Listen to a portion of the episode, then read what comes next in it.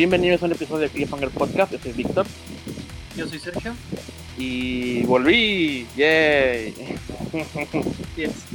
Aunque técnicamente nunca me fui porque estuve durante, básicamente, el, fuera de la grabación de las entrevistas, yo hice todo ese pedo, pero, pero ahora escuchas mi voz otra vez, supongo. Lo cual es algo bueno, signo de interrogación. pero es, estoy orgulloso de, ese episodio. Estuvo muy chido. Eh, estuvo muy laborioso. Eh, pero estuvo genial. Para los que no saben de lo que hablo, porque creo que eh, entré muy deprisa. Pero el último episodio, obviamente, fue de lo de las entrevistas de, de, los realizadores del cortometraje de Mi niña te extrañaré. Y pues tú fuiste de la idea, de Sergio, y y te lo agradezco. Este, tú, conoces a varios de los involucrados y, y eso nos facilitó, eh, obviamente, conseguirlos, o sea, que se presten para que los entrevistes. Eh, y pues estuvo genial. Eh, ¿Cómo pensabas que, no sé, es, desde hace mucho me, me, habías contado de la idea de, hacer algo así. Ajá. Y ahora que por fin salió, ¿cómo te sientes? Pues bien, la verdad es que eh, era algo que quería hacer desde hace mucho tiempo y cuando vi la oportunidad decidí aprovecharla, eh, dado que agosto siempre es un mes ocupado y de mucho cine y de festivales y de muchas películas el Día Nacional de Cine Mexicano, entonces como se prestaba el FIC y como sabía que habían sido seleccionados al FIC Monterrey, Festival de Cine Monterrey, decidí que sería la oportunidad perfecta y pues por eso, por eso decidí que fuera así, ¿no? Este, la verdad sí fue un poco precipitado, dados los tiempos, y, y, es la primera vez que lo hicimos en video también, quizás. Eh, lo cual agregó otra dimensión al trabajo, sí. Sí, lo hace, hace que sea más laborioso, este, pero la verdad quería que fuera así y esperemos que, que, bueno, ya que lo hicimos, espero que hagamos más en el futuro y pues nada, eso me emociona mucho, ¿no? Creo que varias gente lo vio, no necesariamente gente que nos conociera en el canal o que sepa lo que hacemos o que sepa también qué tipo de cosas hacen aquí en Monterrey. Entonces creo que en ese sentido cumplió con las expectativas y, logramos que distintas personas pudieran verlo y descubrieran pues un poco de, lo que es hacer un corto, ¿no? O hacer cine aquí en, Monterrey. Y eso es lo que más me emociona. Sí, estuvo muy bien. Eh, ahora puedo confirmar que la próxima semana será entrevista con Guillermo el Toro y estoy muy emocionado. este, Vamos a hacer que suelte la sopa con Pinocho y con tu.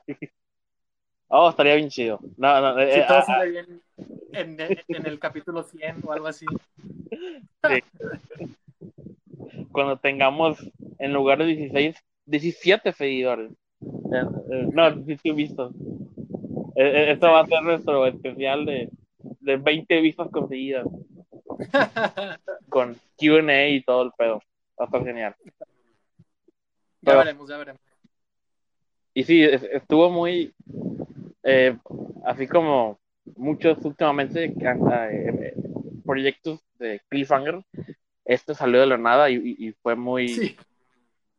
Y no estaba preparado para eso, pero de alguna manera lo sacamos adelante. Y, y sí, estoy orgulloso. Y pues, sobre todo porque, o sea, me, me gusta cómo salieron el contenido de las entrevistas, o sea, este, no, no, no, no fue solo el, lograr que, nos hablaron, sino de, que sí dijeron cosas muy interesantes que vale la pena escuchar. Y, y pues me si yo no lo hubiera e, evitado o si no, no, no, tuviera nada que ver con esto, como quiera hubiera sido algo muy interesante de escuchar para mí. Este, y aparte, pues yo no estaba enterado de, este cortometraje ni nada. Y Tampoco, este, sinceramente, de, cómo iba a estar el pedo este año con el FIC. Uh eh, con todo lo que ha pasado este año en general, no, no era algo como que de las cosas que como que tenía en mente, o sea, o sea, yo, yo, yo asumí que no iba a pasar o, o algo así, ¿no? O sea, Ajá. eh, muchos eventos que sigo, muchas cosas que, que son como cosas que yo espero con ansias cada año no habían pasado, ¿no? Entonces, Sí. yo a- asumí erróneamente que, que el FIC iba a ser una de esas, pero me alegra mucho que hay- hayan podido sacarlo también de este modo y, y, o sea, creo que también le resultó muy beneficioso. Obviamente no sabemos las cifras de, de, de cuánta gente lo vio ni nada de eso. O sea, no, Ujú.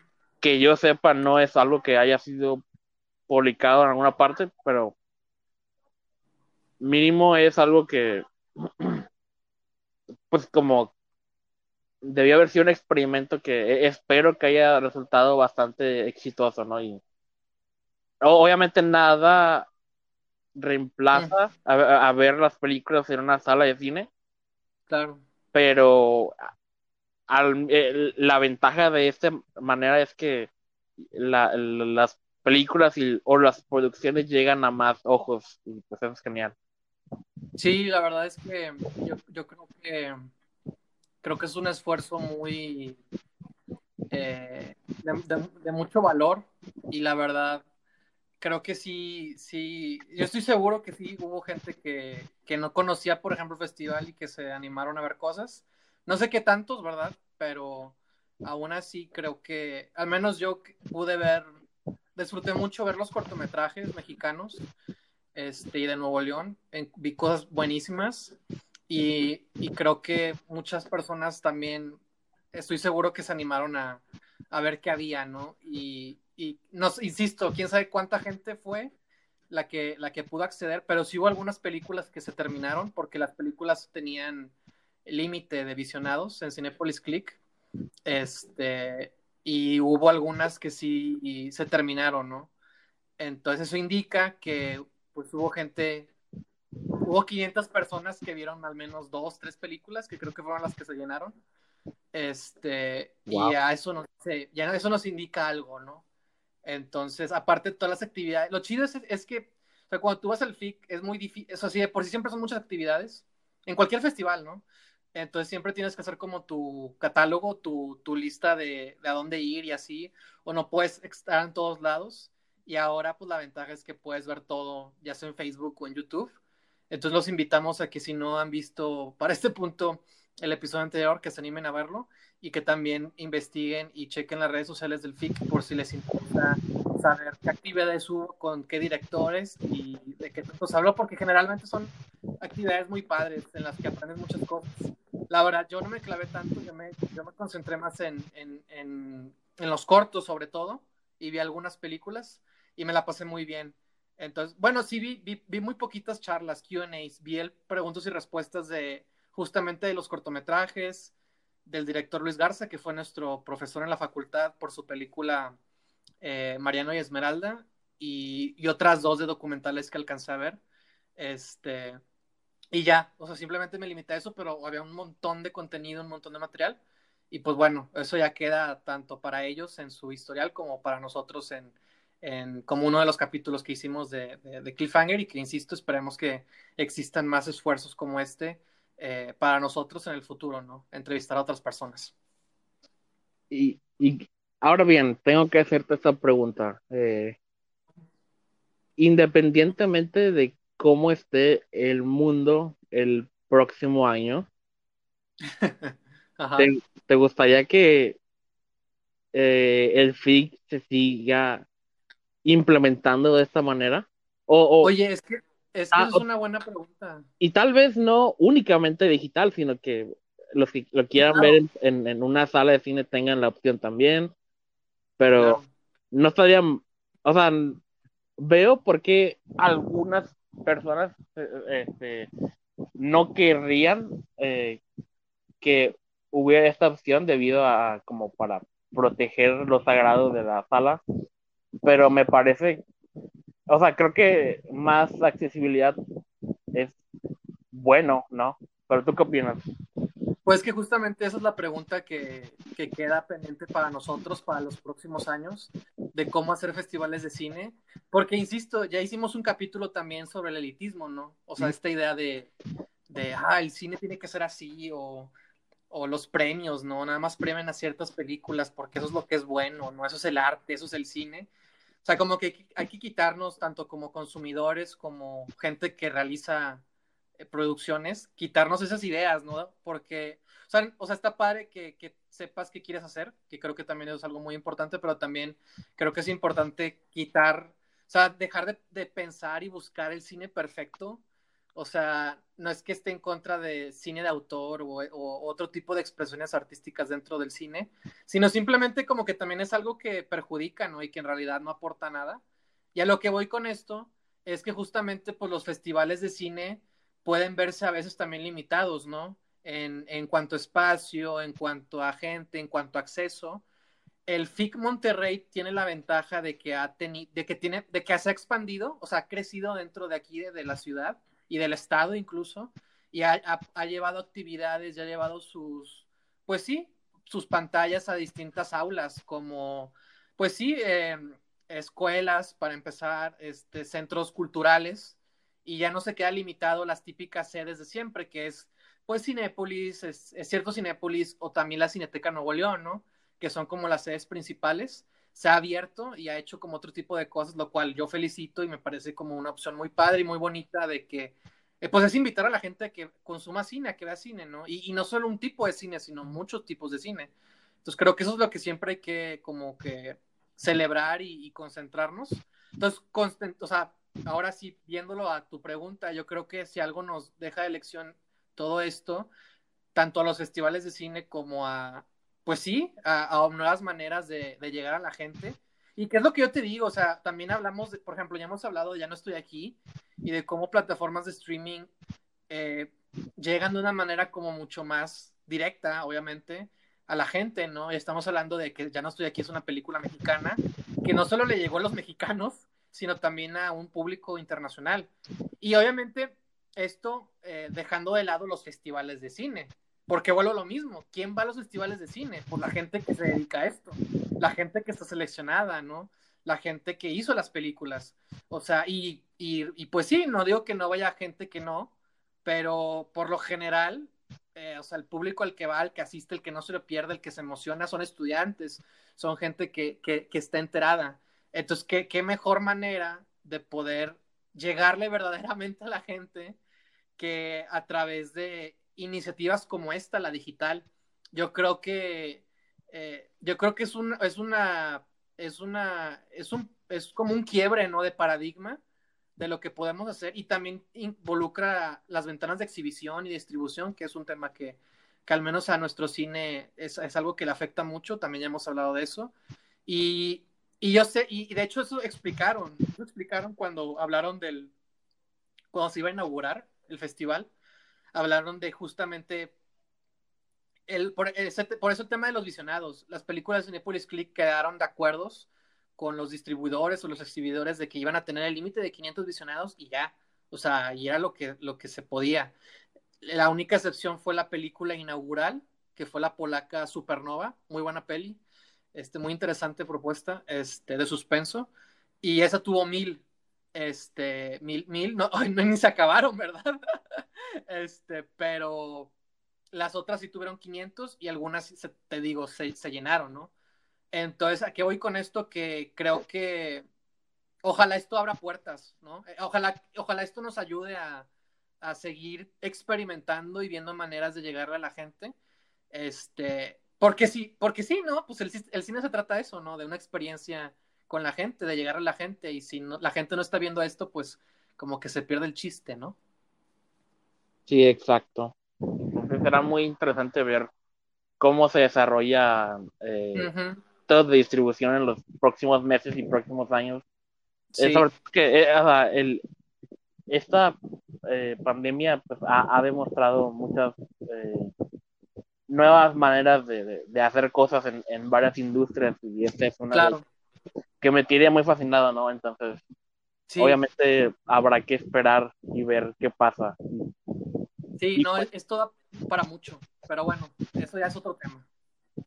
Ajá, uno, uno que ya se tratará cuando haya más de qué hablar en lugar de especular. Claro, claro. Pero eh, en otras cosas no tan eh, no, que no, no, nada que ver con no, eso. Sí tiene, sí tiene que ver, o sea, yo, yo al principio lo veía como que, ay, pero la verdad, bueno, no sé, este, creo que es, eh, de lo que vamos a hablar es, es una manera de, de re, re, rehabilitar, no, ¿cómo se dice? De reanimar los ánimos de un público que no ha visto al menos películas de, de blockbuster, ¿no? De, de estos espectáculos, este, masivos, ¿no? Esta experiencia, ¿no? Masiva de grandes efectos y de historias acá de, de ámbito comercial y que también nos hacen mucha falta, ¿no? si, ah, sí, si algo, sea, si algo, eh, si algo, eh, eh, si algo puedo decir hoy es justamente lo mucho que nos hace falta también ver algo así. ah, sí, yo extraño ir al cine a ver cualquier cosa. O sea, estoy abierto a. a- o sea, obviamente, todos tenemos como, no sé, algún género preferido o lo que sea, pero, o sea, es- es- necesito de todo para sobrevivir como ser humano. Y ya hemos hablado de esto, de, de- o sea, no, no quiero nunca eh, menospreciar un tipo de película o un género entero o, o algo así como algo menos válido. O sea, yo Sí. nunca haría eso y no estoy nada de acuerdo con las personas que hacen de esta distinción. O sea, si hay algo, obviamente tienen sus diferencias, pero o sea, eh, todos ofrecen algo que único que no puedes encontrar en, en otro tipo de cosas. O sea, es como una alimentación completa, ¿no? Y, este, Sí, sí, sí. ocupas varios tipos de nutrientes, ¿no? Y, y- y azúcares también y todo. Entonces, obviamente mi cuerpo ocupa lo que, por ejemplo, algo como el FIC ofrece, pero también necesito mis superhéroes o, o mis películas o, o todo eso. Y pues, ¿quieres decir de qué vamos a hablar hoy? Por favor. No, tú, tú, tú dale, tú dale. Es que tampoco es como que un tema tan concreto, entonces Bueno, Pero- bueno, yo, yo le voy a dar, yo le voy a dar. tengo mis no. ideas de qué vamos a hablar, no. porque quiero ver no. cómo lo dices Sí, tú. Si no te vas a animar, yo tengo, yo tengo, creo que tengo el ángulo para hablar de esto. Ok, dale. Bueno, originalmente eh, la propuesta era hablar de, de, de- de- de lo que está haciendo ahorita DC, ¿no? Bueno, al menos yo, yo así como lo proponía, en, en el sentido de las películas que vienen y demás. Pero ahora, después de, de- ver eh, los trailers que han sacado del DC Fandom, este, lo que puedo decir es que estoy muy emocionado y estoy muy... La verdad estoy muy, em, sí, emocionado porque ya había olvidado esas cosas, ¿sabes? Este, y el poder verlas, o sea, me, me da mucha ilusión, sobre todo por esto, que es... Y que tiene que ver con el tema que quería proponer, o sea, con la, con la idea original de por qué íbamos a hablar de esto. O sea, lo que a mí me gusta de DC y de Warner es que si algo les podemos celebrar es que están tomando riesgos y que están, y que están haciendo cosas diferentes. No siempre les ha salido bien, eso es claro, Ajá. este, pero han llevado a cabo visiones y le están dando el control a los directores. A veces, ¿verdad? Digo, insisto, no siempre ha funcionado bien, ¿verdad? Pero eh, ver ahorita la, la, la gran variedad de películas ver simplemente el tráiler de Wonder Woman, pensé, ay, me, me, da mucho gusto que Patty Jenkins, que una mujer esté haciendo esta película, ¿sabes? Este, tiene un estilo que, le da algo propio, ¿no? Que le trae algo propio al personaje. Y de la misma manera, me encanta lo que James Gunn está haciendo con The Suicide Squad. Me parece algo increíble y, y, y, obviamente no. Eh, también me gusta mucho que le vayan a dar a Zack Snyder eh, su oportunidad de, de darle, de entregarnos la visión que según él eh, quería hacer. Este, me da gusto que, que, que, exista, ¿no? O sea, que, que vayamos a ver eso, ¿no? Y obviamente, este, la gran sensación del momento, pues, que Matt Reeves está haciendo eh, The Batman, creo que, creo que me emociona mucho porque ya existió Joker de Joaquín Phoenix con este, digo, perdón, de Todd Phillips con Joaquín Phoenix. este, le fue muy bien y, y, causó mucha polémica. Quizás no a todos les gustó, pero es un es una película que no es como las de Marvel de Disney. Y de la misma manera, este, está teniendo ahora todas estas películas que nos acaba de mostrar. Y eso me da un indicio de que el futuro es este, ¿no? Si DC quiere verdaderamente hacerle competencia a Marvel, esta es la manera de hacerlo. Y se presta el poder hacer múltiples eh, películas, ya adaptaciones, ya no importa que sean parte de un mismo universo. Y ese era como el tema, ¿no? De, cómo el, el darle a un director un personaje distinto o a veces hasta los mismos personajes. También el hecho de que The Flash va a tener a Michael Keaton, a Michael Keaton como Batman y que Ben Affleck va a regresar como Batman en la misma película. O sea, las posibilidades son infinitas y creo que el ángulo que, que yo quería tocar era eso, que estoy muy contento de que al menos Warner se esté diferenciando de lo que está haciendo Disney, porque aún y si no me gusta lo que veo con las películas de DC, me emocionan muchísimo más que lo que que está haciendo Marvel en este momento. Exacto, eh, bien dicho, porque sí, ah, nos hemos quejado varias veces aquí que pues de nuestro cansancio con el tono ya bien conocido de, de las películas del MCU que uh, siguen funcionando y, que, o sea, y es por eso que no dejan de, ya no, no hay necesidad de cambiar nada si eso es algo lo, lo que al parecer todo el mundo quiere ver. Claro. Ah, pero me alegra mucho que el otro estudio con los derechos de la otra casa de cómics eh, esté, esté sacando provecho de, de lo que Marvel no puede ofrecer. Acá me encanta que están intentándole darle gusto a todos, básicamente. O sea, yo, por ejemplo, ya sabes cómo odio Man of Steel y Batman v sí.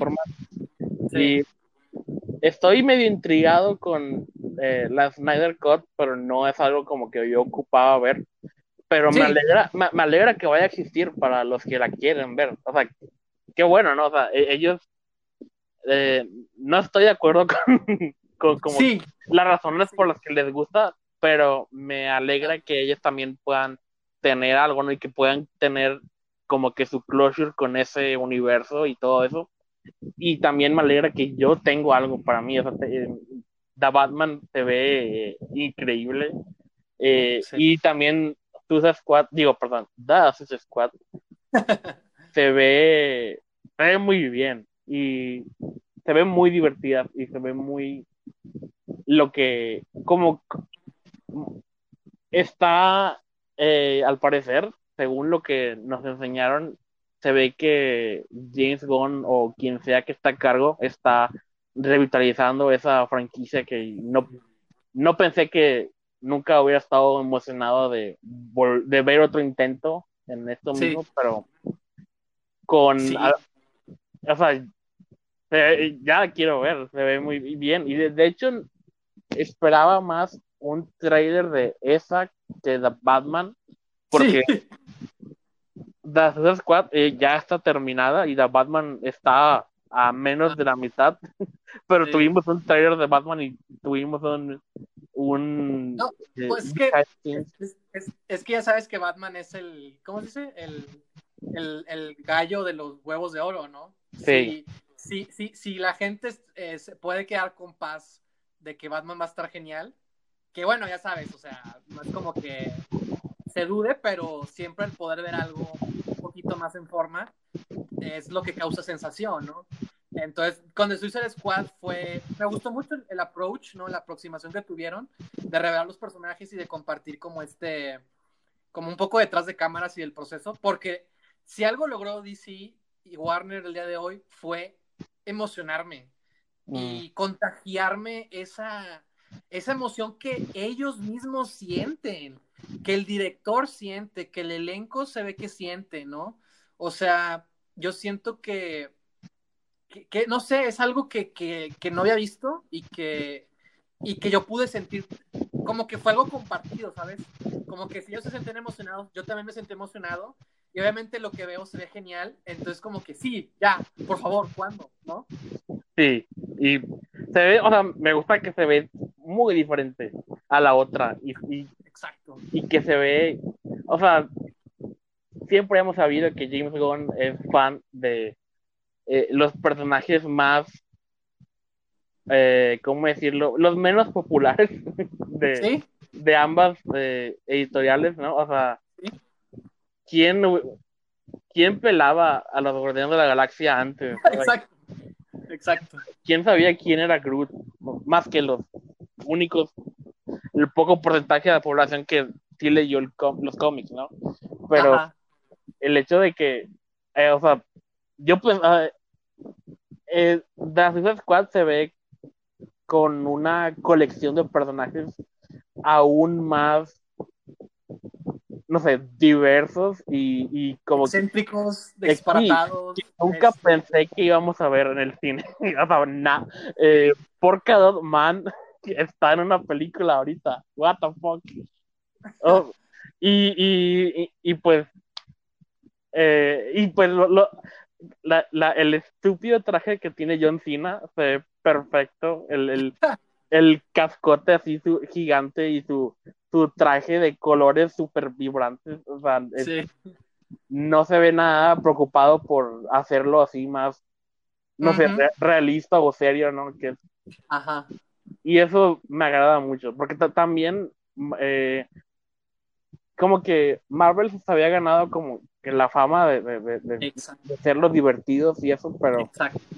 ya como que su estilo se volvió demasiado uniforme con todo, ¿no? Ya cualquier, o sea, aunque vayan a adaptar un personaje nuevo eh, Ah. que nunca había sido adaptado antes, como que ya sé qué esperar, ¿no? Ya sé qué película esperar. Ajá.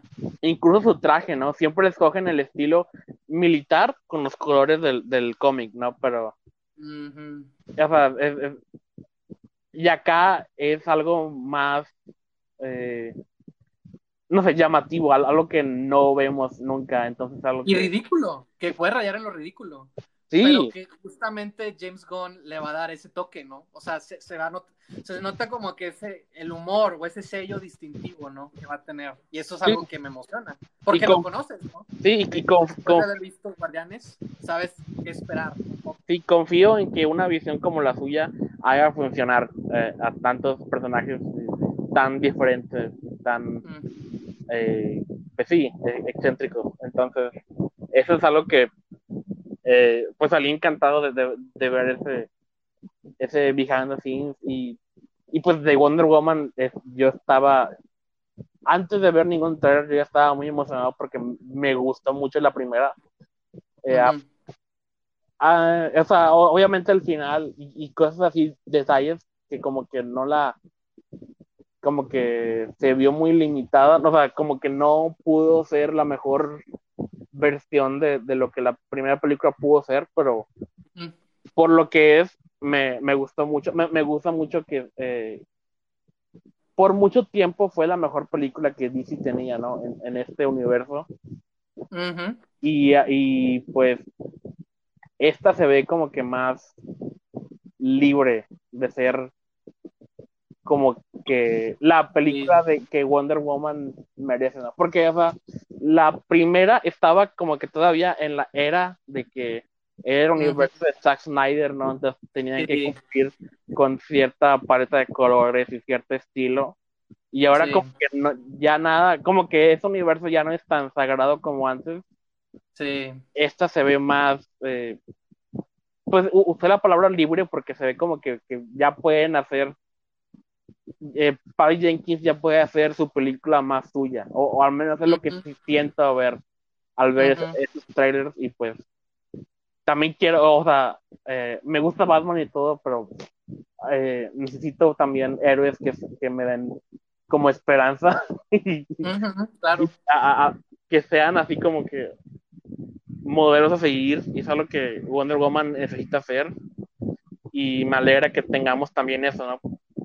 Porque Batman es el superhéroe más choteado de todos los tiempos y, y, yo creo que la razón por la que nunca nos cansamos de ver Batman es porque incluso en, en los momentos más, eh, no sé, esperanzadores o más optimistas de nuestra historia, como que siempre queremos ver el lado eh, cínico de las cosas y eso es algo que, que una historia de Batman o el personaje de Batman maneja bien. Y, y, es por eso que casi nunca vemos héroes a, pues como Superman o Wonder Woman. O sea, como que le, de alguna manera siento que el público o la gente que hace esas películas como que tienen miedo a, hacer... Pero es eh, también por los tiempos, ¿no? Sí, o sea... Creo que también ya hemos hablado un poco de eso. A mí lo que me emociona de Wonder, del tráiler de Wonder Woman es que como te la presentan, sentí que era como ver una película de Spider-Man de Sam Raimi, hablando de personajes esperanzadores y de otro tipo de héroes y de otro tipo de, de época y de cine porque de que hay un héroe este, que representa algo bueno y va a haber un villano, ¿no? Y te plantean un poco la onda del villano y también como que lo que trata, ¿no? Esta idea de te voy a dar lo que tú quieres, ¿no? Y por eso el regreso de, Steve Trevor con, con, ella, con la, con la Mujer Maravilla y, lo que va a pasar con, el, el, antagonista, ¿no? Esta, esta chita. Este, y, vemos que interactúan varias veces, ¿no? O sea, va a haber esta relación héroe-villano. Y dije, oh, esto es como, como sí, ¿no? Spider-Man y el Donde Verde, o Spider-Man y el Doctor Octopus, ¿no? Ese tipo de relación, de rivalidad, de, película, ¿no? Eso me emocionó mucho.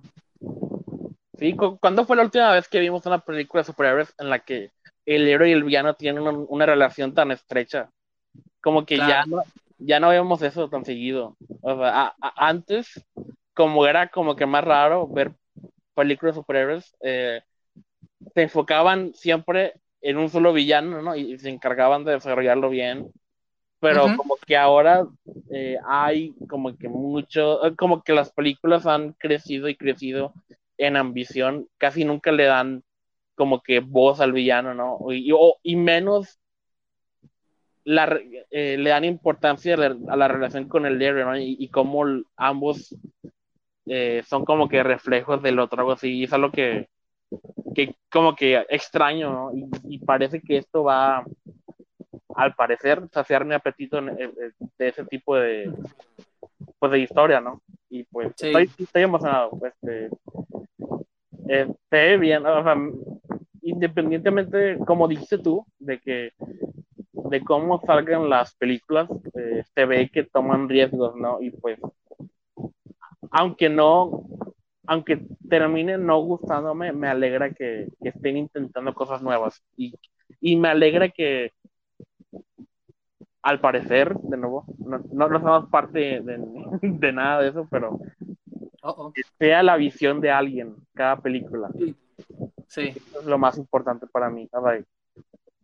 Que yo ya no veo eso en, en Marvel. Yo ya no siento que, que, ninguna película sea de su director. Y acá puedo ver de volada la sensibilidad de James Gunn y de Madrid y de Patty Jenkins. Sí, sí, sí. O sea, insisto, es lo que me, emociona mucho, ¿no? Y ahorita estaban diciendo, ¿no? De que ya eh, Joker existe en un multiverso y de Batman en otro. Es como que, ay, o sea, pues obviamente ya sabemos eso, ¿no? O sea, el simple hecho de que no, no se encuentra un personaje con el otro, pues ya da por, da por hecho que, no suceden en el mismo espacio, no en el mismo mundo. Pero obviamente lo están haciendo con, por, por The Flash, ¿no? Que va a introducir esta onda de los multiversos y de, que todo lo que ya existe, todas las películas que hemos visto, o sea, forman parte de, de un multiverso, ¿no? Así como en los cómics, ¿no?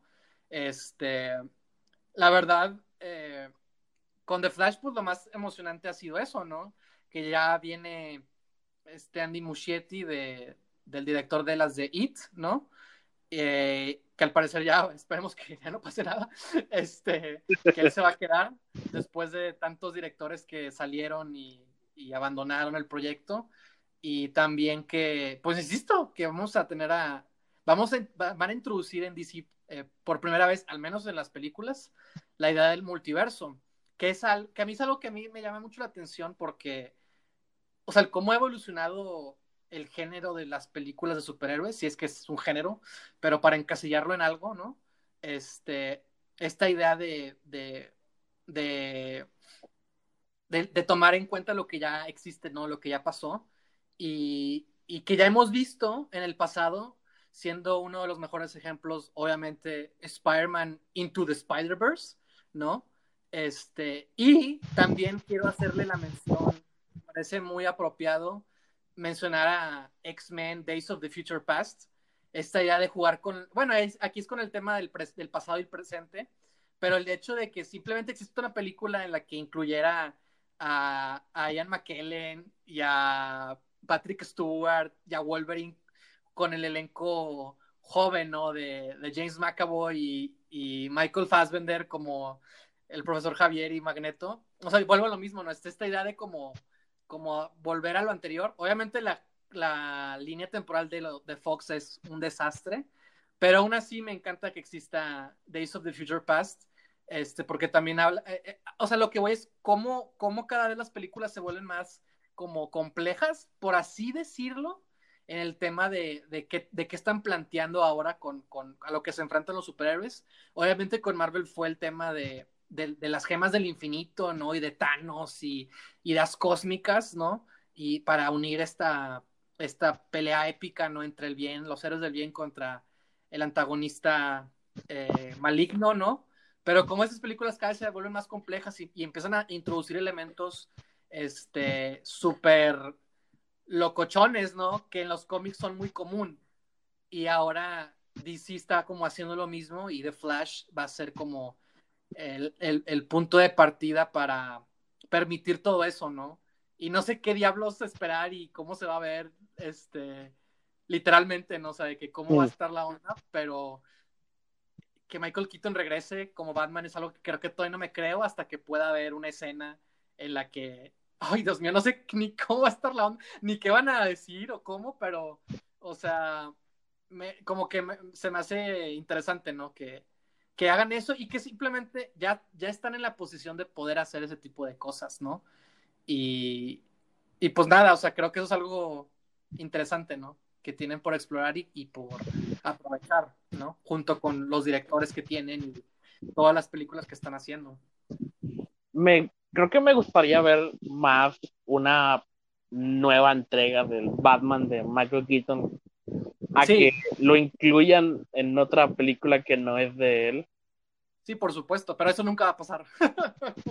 ah, pues, creo que, o sea, me sorprende que ya estemos en este punto en el que algo así sea posible, pero al mismo tiempo no sé si me va, a gustar eso eh, a lo larga. O sea, no, no, no sé si quiero. No, tienen que hacer eso siempre, o sea. Pero. The Flash es The Flash. Ajá, pero. The Flash puede hacer eso. Pero entonces, si en el futuro veo otra vez eh, la de Batman del 89, eh, voy a estar pensando en, en, el que de alguna manera ese Batman está conectado con nosotros Batman y con Flash. O sea, no sé si me gusta esa implicación. O sea, como que no sé, o sea, ni, ni, siquiera sé por qué no me gusta, pero no. Como, o, o sea, obviamente depende de ver cómo lo manejan, ¿no? Pero Claro. ahorita me lo, lo, siento como algo forzado o algo como que algo como que sacado de la manga que evidentemente es obviamente cuando hicieron la primera de Batman de Tim Burton no estaban pensando en que iba a terminar así esto pero o sea supongo que estoy con la mente abierta de, de ver cómo lo manejan pero en general yo no como que nunca he estado tan interesado en, los, en los multiversos así. Eh, o como en pensar en, en, franquicias que nunca estuvieron conectadas, que de repente lo estén, ¿no? Y, o sea, no sé si me va a gustar la idea o, o si me va a gustar ver eso, pero mínimo me emociona ver otra vez a Michael Keaton como Batman, eso sí, eh, y me gustaría ver cómo se ve esa ciudad gótica en el futuro, es que lo muestra, o sea, a lo mejor me, me va a gustar ciertas implicaciones, pero, o sea, es como un truco barato que, que, pueden sacar. O sea, eso es algo que también he visto que hacen con otras franquicias. Las Tortugas Ninja también aplican esa de que cada versión de las Tortugas Ninja es su propia dimensión, incluyendo las películas y cada versión de los cómics y todo eso. Incluso ha habido cameos de, de otras eh, hasta los Power Rangers hacen eso, Víctor. Sí, también, también. Sabemos, y, y nunca me gusta que hacen, o sea, como que incluso de, de niño yo, yo, yo, vi eso y, y, como que, ah, no sé, y, y, no puedo explicarlo, al menos no lo puedo decir con palabras eh, de por qué. O mí, eh, en tu Spider-Verse es como una excepción porque es nomás dentro de esa película que nos muestra nos, que un... Ajá, o sea, no, no se meten con otras versiones de Spider-Man de otras películas. Ahí cada Spider-Man de cada dimensión es inventado para esa película y como que ahí... Sí, claro. Eh, como que ahí lo, lo, puedo aceptar más. Pero de, nuevo, o sea, a lo mejor en un año me, me, me cae en la boca y, y, y, va a salir genial. No, Pero, sí te entiendo. La, la, verdad, yo también lo veo, lo veía así de que, o sea, como que qué importa, ¿no? Y, también es bueno dejar las cosas en el pasado, pero creo que con lo que está haciendo dice ahorita ya lo estoy viendo como algo más optimista y positivo y que no tienen que explotar, o sea, si lo van a explotar, a cada rato van a hacer eso, pues va a estar de hueva. Y, y es algo que, por ejemplo, o sea, o sea, sí es un arma de doble filo, ¿no? Que puedes usar para bien o para mal, este, pero pero no sé, ahorita estoy muy emocionado y creo que lo estoy viendo como algo positivo y optimista y vuelvo a lo mismo, exactamente. Yo quiero volver a ver a Michael Keaton como Batman y como no nos van a dar esa película, eh, entonces acepto esto. Por supuesto que lo acepto. Sí, quizá yo lo como que lo puedo eh, comparar a cuando a, meten eh, viajes en el tiempo en una franquicia que antes no tenía o no se trataba de viajes en el tiempo. O sea, como que lo veo. ¿Estás hablando de Marvel acaso? No estaba pensando en eso precisamente, pero también. o sea, en general, o sea, también pienso en X-Men, que la película que acabas de referenciar, de ese claro. O sea, como que es algo que, como un. Cuando ya no sabes qué hacer con la franquicia, eso, eso es lo que metes. Pero eso, eso, eso, no importa porque es parte de los cómics. Y los Ajá, pero, pero es al como menos... si te quejaras porque los cuatro fantásticos van al espacio. Los cuatro fantásticos van al espacio en los cómics. Ajá, pero, o sea, yo lo veo más como, como el hecho de que al menos eso me demuestra que en ese universo, o en esta película, o en, no sé, universo que estoy franquicia, como que como que de repente tiraron las reglas por la ventana y todo es posible y a lo mejor los sí. la, la, las stakes ya no las siento igual, ¿no? O sea, como que, ah, sí. pues hay otros Batman en otras dimensiones. O sea, ya, ya no estoy viendo al único Batman que existe, sino sí. como que ya todo es más desechable. Sí, al, claro. Creo que es así como yo lo siento, pero de nuevo, o sea, puedo, eh, estoy con la, lo veré todo con la mente abierta, ¿no? Y me concentraré pues, en una película a la vez obviamente Días del Futuro Pasado no estaba concebida para que fuera así. Ajá, pero, pero... mínimo solo se metieron con los X-Men de las películas, ¿no? Y, sí. O sea, no, pues, no dijeron que también la serie, la serie, animada es parte del mismo universo o que los cómics sí. también lo son. O sea, es como ya cuando metes todo, todo eso en conjunto, como que ya no nada es sagrado, creo, pero de nuevo. Sí, pues, no, sí, sí, te, te, entiendo completamente. O sea, eh, eh, respeto esa postura, pero ahorita ya, nadie, ya nada eso importa. Y obviamente lo están diciendo justamente para llamarle la atención, o sea, causar eh, furor, por así decirlo, porque es lo único que he visto yo de que, oh, todo está conectado, wow. Pues sí, pero pues, ¿qué, qué tiene? O sea, o sea, pues sí, ¿no? ¿Qué, qué, qué importa, no? Pero bueno, justamente ellos son los que se emocionan, ¿no? Sí, y, Es- pues no les quiero quitar esa emoción tampoco, o sea, Sí, no quiero ser como el aguafiestas, o sea, y quiero y, y, y quiero ver que cómo lo manejan, ¿no? O sea, no- no- ahorita Exacto, esta es como que mi preocupación. Ajá, no hay que abusar de eso, sí. Este. Y yo lo que iba a decir de, del Snyder Cut era que. Que para mí esa es una historia muy complicada porque los fans se comportaron de una manera terrible por años y se creían la gran cosa del mundo.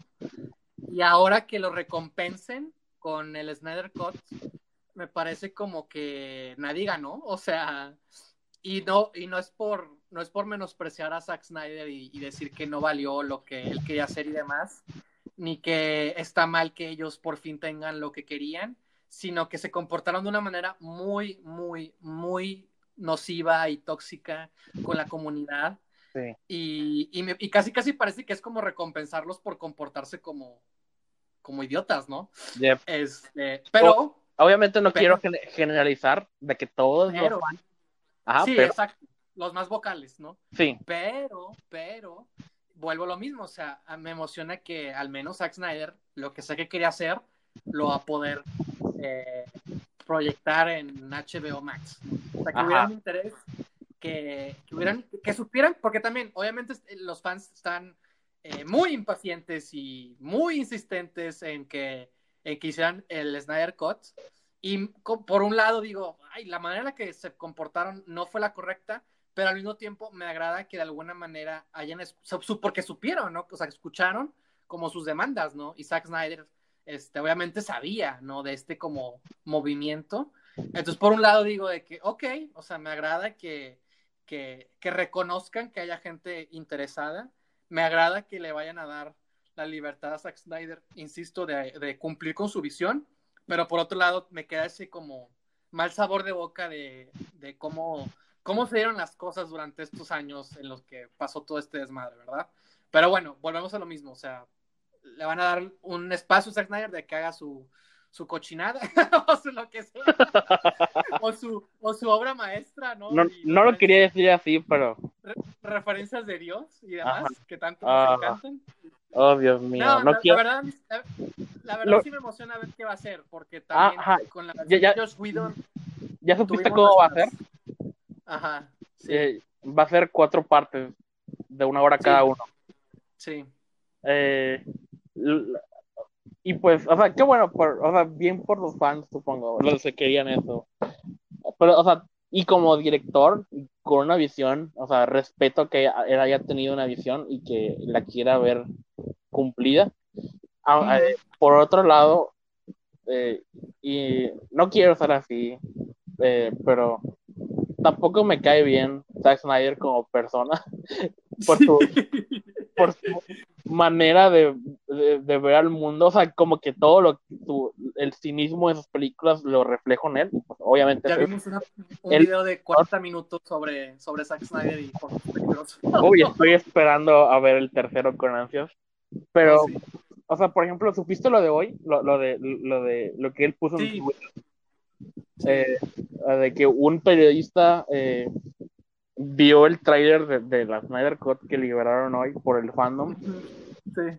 y básicamente comentó de que "Mm, pues se ve igual que la otra versión, no, no más, Sí. a lo mejor cambiaron ángulos de tomas y, y cambiaron el, el color, pero. No, no veo ninguna diferencia, o, o algo así puso, ¿no? Y, sí, sí, sí. y Zack Snyder salió a la defensiva y creo que de manera más agresiva de lo que ameritaba el, el- Casi, Sí. casi como Ben Affleck, ¿no? Batman. Como Sí. Batman. lo marcó para que lo mataran en prisión, básicamente. Le, le dijo de que, pues tú dijiste que la versión del 2017 te gustó porque te recordaban caricaturas, entonces la, Ah, sí. la mía que va a ser una película para adultos no va a ser para ti, entonces tú te puedes quedar con tus películas para niños o, o algo así. Sí, sí, sí. Y como que, ay, no mames, o sea, no, no me la pone difícil. No, digo, no me la Sí, pone claro. fa- fácil para Sí. como para respetarlo, para alegrarme de que su visión por fin sea cumplida, porque lo veo como un, Claro. o sea, Como un Yo- niño chiquito mostrándose que es serio. lo veo como una muy buena representación de sus fans. O sea, es, es Sí, exactamente. son sus fans persona- personificados en una sola persona y como que no, no quiero apoyar eso. Pero-. Pues por, pues por eso son sus fans, ¿no? Por- Ajá. Porque les, gust- porque les gustan sus películas, por lo tanto les gusta lo que él representa. De hecho, yo, yo, yo iba medio a, a defenderlo en el sentido de que, imagínate que eres Zack Snyder y el mundo te odia. Menos una legión pequeña de fans.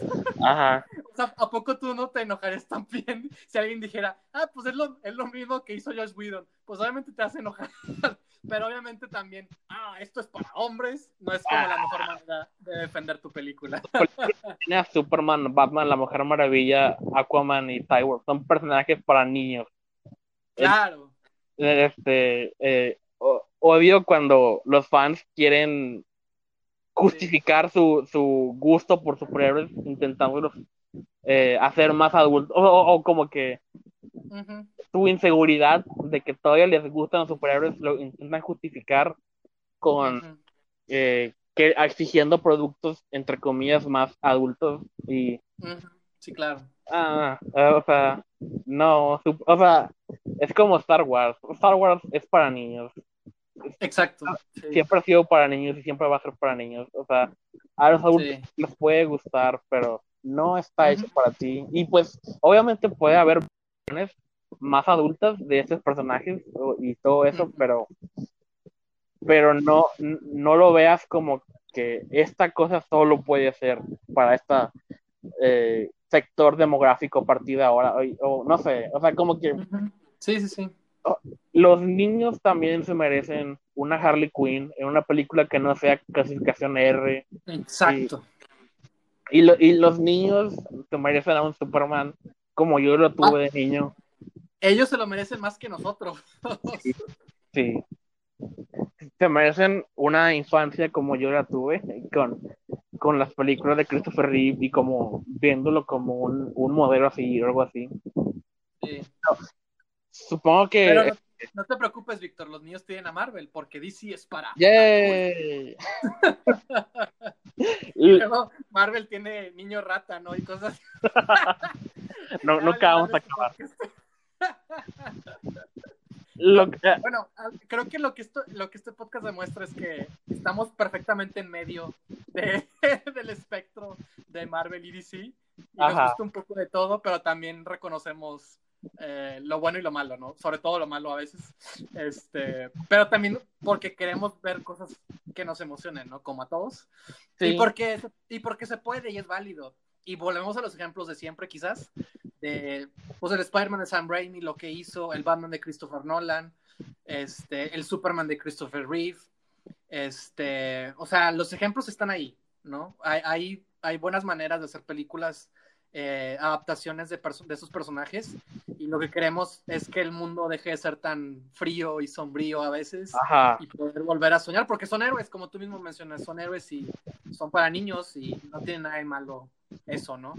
Y si te y- parece bien, Víctor, para quitar este agrio sabor de la boca, hablemos de Batman y de Matt Reeves.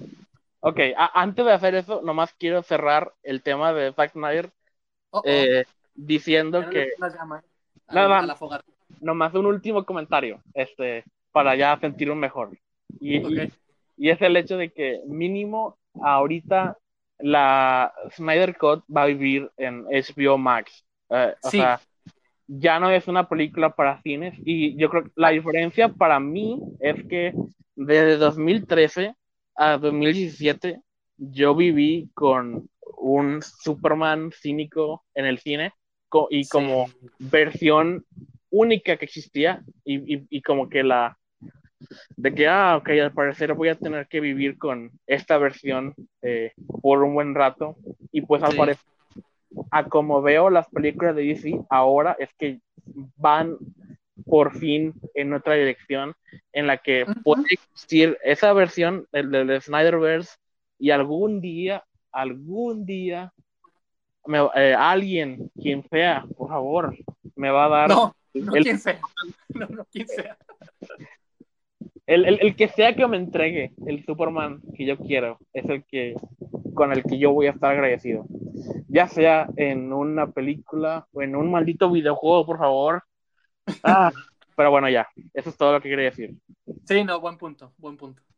Este, pero bueno, Batman de Matt Reeves, ¿qué tienes que decir al respecto?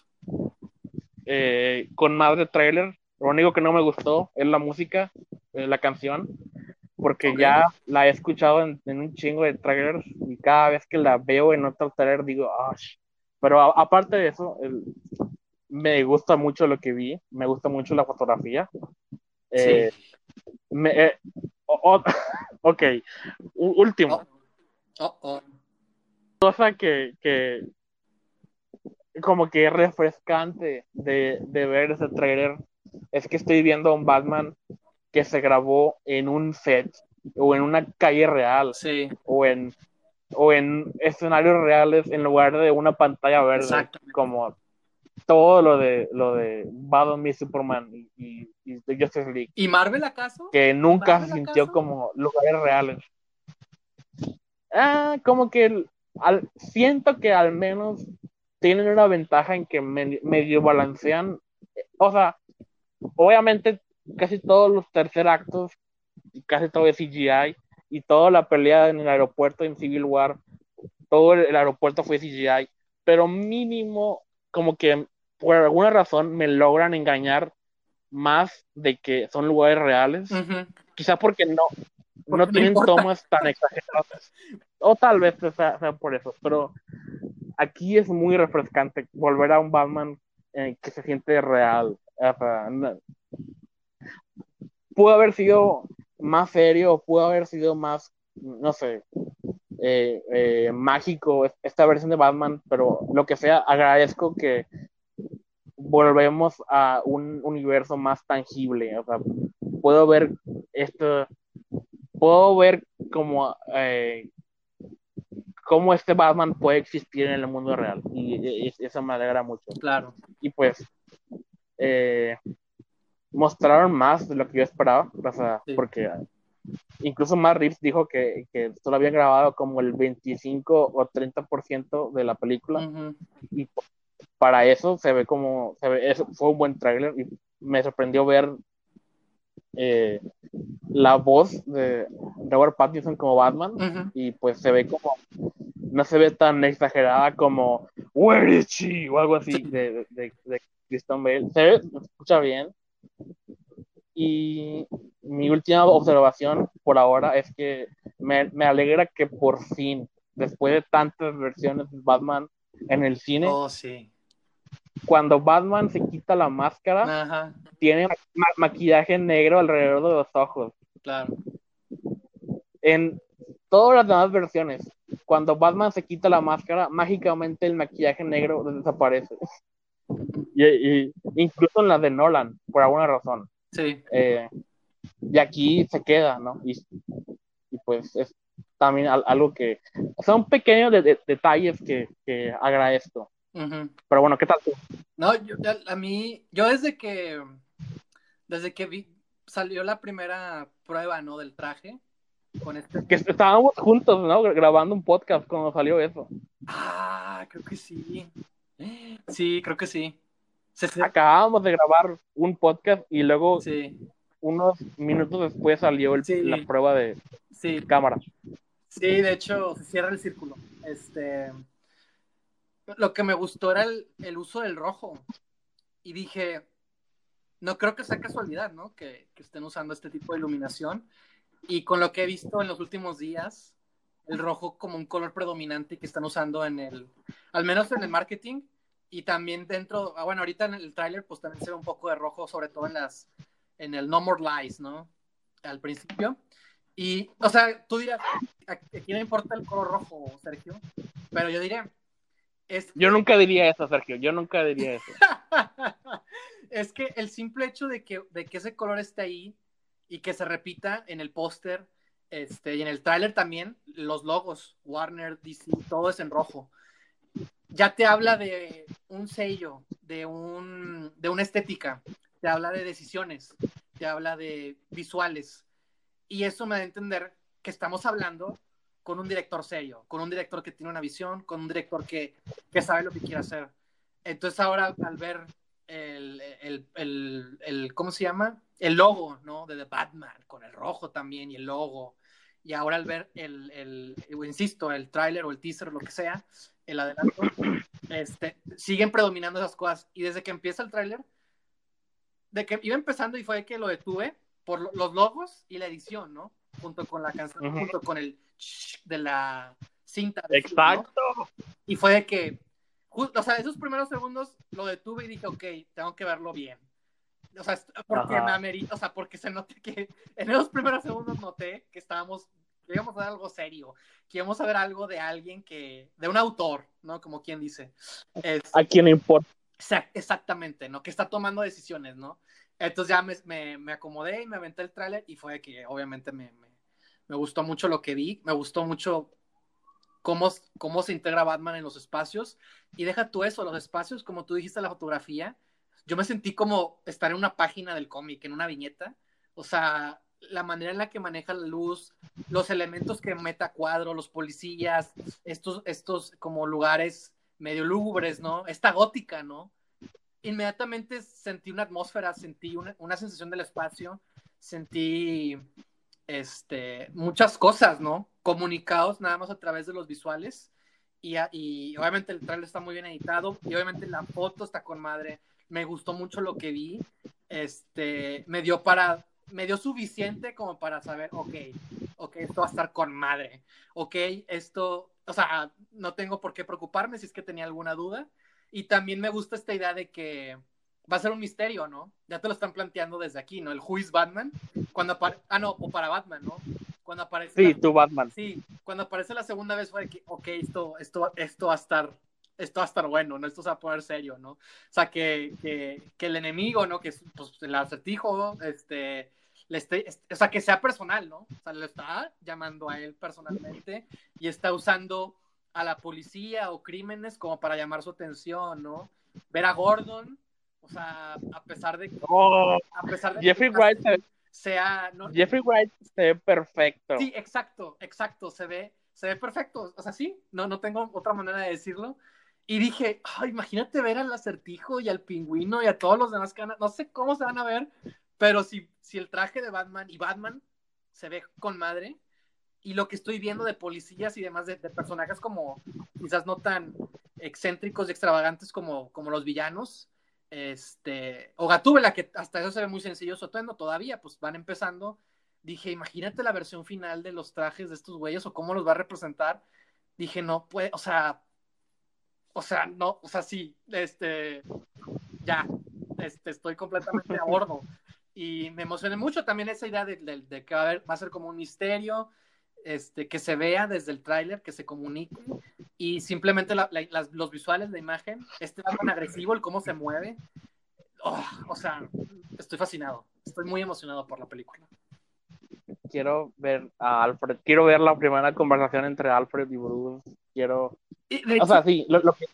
Ajá. De hecho, sí, o sea, también me pregunté eso de que y, Alfred y, el y Acertijo y Pingüino, y sobre todo por, los, los, actores, ¿no? Y luego también dije... Escuchamos su voz. Sí. Escuchamos la voz de, Andy Serkis una vez. Sí, sí, cierto. Andy Serkis se me ha olvidado quién era. Es verdad, es verdad. Es... Eh, él, él, dice de que te has vuelto famoso o algo así. Sí, sí. A lo que voy es que el tráiler comunica muy bien la sensación de construir un mundo y que Christopher Nolan construyó su mundo con su elenco y demás a lo largo de su trilogía pero ahora también este vato que va a meter a muchos personajes, que va a ser los primeros años de Batman, que va a ser la historia de un misterio, un misterio siempre, siempre son historias en las que hay muchos personajes involucrados. Entonces la sensación de construir un mundo, creo que desde aquí se sienten esas intenciones, esas vibras, y no puedo esperar a ver la escala completa de la película, ¿no? Como un todo. Entonces eso me emocionó también bastante. Yo creo, o sea, eh, a lo mejor es obvio y pero, o sea, creo que el, el, que vimos cubierto de cintas es, es Paul Dano como acertijo. Ya, sí. Eh, yo creo que eso es como, al menos su uniforme previo o algo así. y para ocultar su identidad. Y, y pues sí vimos a, a Selina Kyle y me encanta la toma en la que se pelean así como por dos segundos y, y cómo Batman contrarresta sus golpes, se sintió bien Arkham. Y Y obviamente cuando le da putazos a ese vato Sí. en una, en una sola Oh, ok, ok. E- Eso es lo más cerca que estuvo a, a convertirse en el de Snyder, o sea, por ser eh, innecesariamente agresivo, pero pues es Batman, ¿no? Sí, exacto, exacto. Y, o sea, cuando a- al principio que empezamos con la voz de Gordon leyendo el, el acertijo, y luego y luego se voltea y, le, y, dice, ¿y tú qué op-?" Y vemos a Batman ahí parado, o sea, me emocionó por dos cosas, uno por ver a Batman ahí, Sí, y dos, por ver que eh, Batman y Gordon ya tienen una relación, Exacto. o sea, no vamos a ver otro origen o algo así, ya se conocen y ya se apoyan unos con otros. Oh, es que justo, ya, ya, ya podemos saltarnos esa parte de la relación. justo eso voy. El, tema de construir mundo. O sea, yo me sentí como en el cómic, me sentí como si estuviera viendo una caricatura en la que, ah, pues claro, él es Batman y él es Gordon, están juntos. O sea, ¿sabes? De que se sintió Ajá. tan orgánico, se sintió muy natural. Entonces vuelvo a lo mismo. O sea, eso es lo que me emocionó. Para construir a Batman es necesario construir a Gótica y construir a sus habitantes, a, sus- a su elenco de personajes tan diversos que hay. Y, y, y en, en ¿qué, ¿cuánto dura? Dos minutos, no sé. Construye eso, esa sensación, esa atmósfera, esas relaciones, las vas intuyendo y se siente de una manera no forzada, muy orgánica, muy natural, para el poco material que hayan grabado, ¿no? Y eso es lo que, insisto, me da mucha confianza de ver cómo diablos se va a desenvolver toda la historia, ¿no? Oh, lo, lo poco que vimos del Batimóvil en movimiento y la toma de Batman subiendo en un con su batigancho y la toma de que está pegada a su cuerpo y la toma de se sintió bien eh, esa parte de Batman inicia, ¿no? De, Sí. de también cuando cuando suben las escaleras así o cuando bajan, no me acuerdo qué hacen sí, sí, sí. sí, se, se ve con madre. Eh, eh, no puedo esperar. Eh, Estamos en buenas manos. Exacto, Ya me puedo relajar. exacto. O sea, igual, no tenía dudas. eh, le tenía mucha confianza a, a Matt Reeves Sí. después de lo que hizo con, con el planeta de los simios, Exacto. las dos que hizo él. Exacto. Pero pues ahora eso es como que reafirmando que estamos en buenas manos y ya por fin podemos eh, dejar de escuchar a la gente quejándose de Robert Pattinson. Ajá. Como siempre. ¿Por qué tenemos siempre que repetir el mismo Ajá. ciclo? Sí. la gente se encabrona con cada nuevo Batman y luego lo terminan amando. Exacto. Yo pensé, ingenuamente, pensé que ya después de, de que todos amaron a Ben Affleck, ya no se iba a repetir eso. Pero no, obviamente, tenían que odiarlo antes de, de ver lo que hace. ¿no? Es parte de la in- iniciación de Batman, al Sí. parecer. Pero Qué sí, curioso, se ve con ¿no? madre. Lo odian, justo como los habitantes de Gótica, hasta que comprenden que en realidad es el héroe que necesitamos. Oh, ya quiero ver la Batimoto en acción, se ve bien chida. Y ya- me, me gusta que todo lo que tiene eh, está un poco más estilizado que lo de Nolan. O sea, Sí. la Batimoto tiene orejas. ¡Oh! Y, y, y el auto se ve más como un auto deportivo Ujú. combinado con. O sea, no se ve como un tanque, que igual Claro. me imagino que tiene gadgets. Claro. Eh, me gusta este mundo de Batman. Me gusta que sea, o sea, no empezamos al principio de, de- de la carrera de Batman, pero, pero estamos como que en un universo en que allá hay varios villanos y a lo mejor ya se conocen algunos Ujú. y hay relaciones Exacto. y John Tuturro, eh, ¡Ah! ¿quién iba a ser él? Este. Fa- ¿Falconi, Falconi, o, o Maroni? Ay, no sé. Uno los Falconi. dos. Sí, no, uno de los Es que dos. los a, a las dos familias. Yo, yo- creo que Falconi, me, Sí. me suena más Creo que sí. ¿Qué es eso? Oh, va a estar con madre. Oh, el, el reparto. Exacto. Oh, en, en cuanto el, el momento en el que escuché que Jeffrey Wright iba a ser Gordon, yo dije, ah, huevo, es- es- no tengo ninguna queja. El, el, nomás ponle lentes y ya es Gordon. Pues sí. Y- y- y- y- o sea, es- es- oh, eh, fue como cuando dijeron que eh, Lauren Fishburne iba a ser Perry White o cuando no sé, o sea, es como es, es o sea, me, me sentí como que ah, está bien. No, no se me hubiera ocurrido, pero es, es- está perfecto, no sé, es como al- un, un actor como que con autoridad o y con presencia de ese tipo, que, o sea, y, igual, eh, soy Kravitz como Selina Kyle, y este, no puedo esperar también cómo se ve su traje. Eh, y pues, ¿qué tantos signos de interrogación veremos? Oh, ¿Serán verdes? Oh, sí. Oh, y sería una gran decisión para contrastar el rojo que representaba Batman. Una decisión tan oh. sencilla, tan básica. No sé, digo, quién sabe, no lo hemos visto, ¿verdad? Pero pues juega con esta misma estética que está manejando, ¿no? algo con colores complementarios. ¿Sabes qué? estaría mamoncísimo? Oh, oh. O sea, sé que, que esta película se desarrolla alrededor de, la de las fechas de Halloween. Eh, uh. porque en el set, eh, he visto fotos del set, eh, algo que no, le sorprenderá a nadie, quien me conoce. hay muchas calabazas y, y, decoraciones. Suena perfecto. Lo cual es, chingón, ya, ya de por sí. Nunca hemos pero visto una... en Halloween, ¿no? En el cine. No. En el cine, ¿no? Obviamente. No, sí, obviamente. Pero no estaría chingón. O sea, a lo mejor para la secuela. Quiero Navidad. Quiero Navidad.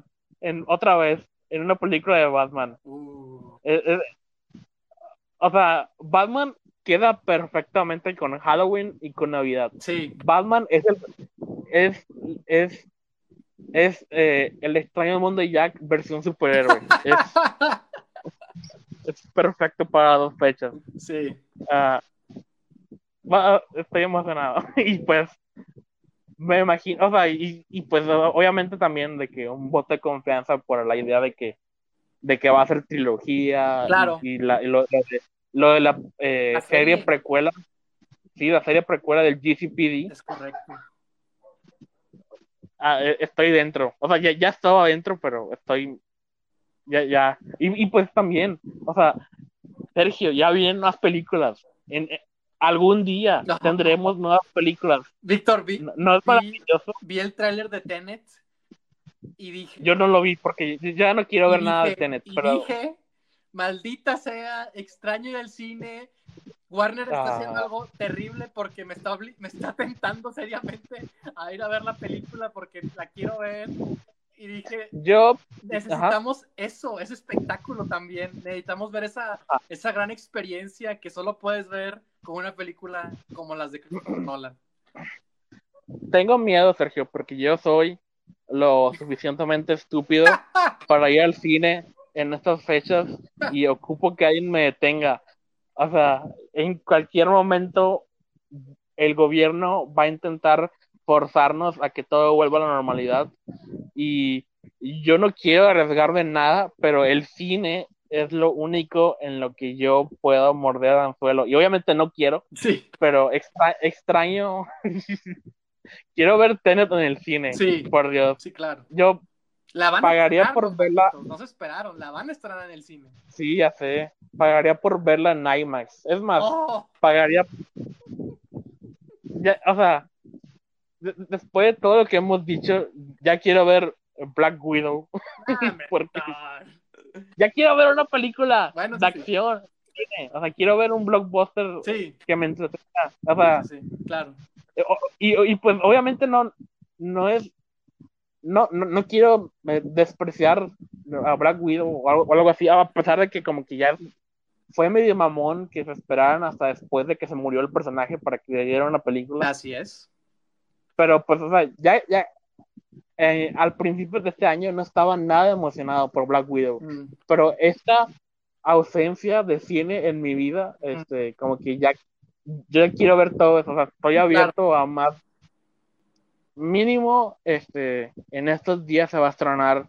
Y pues, no sé, probablemente no te emociona nada de ti, pero la tercera de Bill and Ted eh, va a ser mm. este mes en digital y me gustan mucho las primeras dos y o sea tendré una película nueva Yay. sí eh, yo, yo, estoy esperando la de Charlie Kaufman en Netflix ah sí cierto también se ve con madre Oye, se ve con madre también la, la, de, hablando de Netflix, la que sale Tom Holland y Robert Pattinson, ah, ¿cómo se llamaba? Sí, no he visto el tráiler, pero sé que vi el elenco y fue de que, ok, vale, lo que sea. El, el trailer se ve con madre. Sí. Se, se ve muy bien. Sí, sí, Eh, imagino. Pues bueno, la, Víctor. la alguna... Ah, también, la, la de la de Amy Adams que pusimos en la lista Ah, de, de, estrenos, sí. ya es una película de Netflix. ¿En serio? Sí, ¿verdad? Le iban a estrenar en línea. Se la vendió a Netflix. Con madre. Entonces, otra película que podemos ver. Y, no sé qué pedo con Antlers. Eh, si se va a estrenar en el cine o, o- o también va a ser de Netflix. No, no tengo idea, pero Sí. de alguna manera ya vienen más películas. Sí, es lo que Este, es lo que iba a decir. Ya para ir cerrando, o sea, ajá. se vienen estrenos nuevos en, al menos en plataformas digitales. Tristemente también los cines ya, ya están abiertos y Tenet va a ser uno de esos estrenos que, que van a estar ahí. No sé cómo te Sergio, va a ir detente. la película, me parece muy mala idea. Bueno, ma- mala idea. Ajá. Sí, mala idea. De mala leche que la hayan estrenado. Este, ¿la veremos o no? Eso lo, diré- lo- lo sabremos en el próximo episodio. No se lo pierdan. Este, El próximo episodio se- nomás se llama Tenet, Sí. ¿no? Y es, nuestra reseña de Tenet. Sí. Caímos en la trampa. Este, pero pues bueno, o sea, hay que, hay que ver qué, qué más nos depara este año, que no puedo creer que ya estemos terminando agosto. Y, y pues bueno, insisto, creo que lo padre de DC fue emocionarnos con lo que también se viene, lo que están aguardando, Ajá. este, las decisiones creativas también que están tomando como estudio. Este, y pues nada, a mí me emociona mucho eh, el haber visto esto, ¿no? El, el recordarme que existían esas películas en primer lugar y en segundo lugar que, que parece que están en buenas manos y que, como tú dices, están tomando más libertades y, y- y- y le están dando más, eh, pues sí, están respetando a los directores, ¿no? Porque también son buenos directores, no es cualquier, no le están, no le están entregando cualquier cosa a quien sea, ¿no? Que también es válido también que otras personas dirijan, pero, eh, Excepto Fred Darner. exacto, este, O sea, cosas, personas como ellos o quien sea que esté haciendo la de, ah, ¿cómo se llama? La Jared Leto el vampiro. O sea, ah, estos directores no son cualquier cosa y se merecen sí. que ver su visión cumplida. De hecho, de hecho, vamos bien. De hecho, pa- no quiero terminarme la nota, pero te- tenías que mencionar a Jared Leto. Este, va a haber también de, de Craven, ¿no? Ya dijeron. Ah, no sabía eso. sí, Oh, no. creo que me enteré hace unos días que creo, ah, justo Ah, con pero lo de también, Olivia Wilde y Spider-Woman. i- iba a decir, Olivia Wilde, eso es o- o- algo bueno Sí. de eso. Este, pero, oh, pero no. Spider-Woman no tiene nada que ver con Spider-Man, así que no sé por qué, pero bueno, a ver qué van a hacer con eso. Porque Sony tiene los derechos. Pero aún así, Esa es la única no tiene nada razón. que ver con, con Spider-Man, eso es lo que voy. Va a haber película de Madame Web. Ya, ya todo es posible. y, de, O sea, ya y de no vale más. y de Moebius. Y de ¡Qué horror! Pero bueno, Oh, no. Ya, ya, ya. Dejémoslo ahí. Antes de que se ponga Sí. peor. Este, ¿Dónde pueden Se pondrá encontrarnos? peor.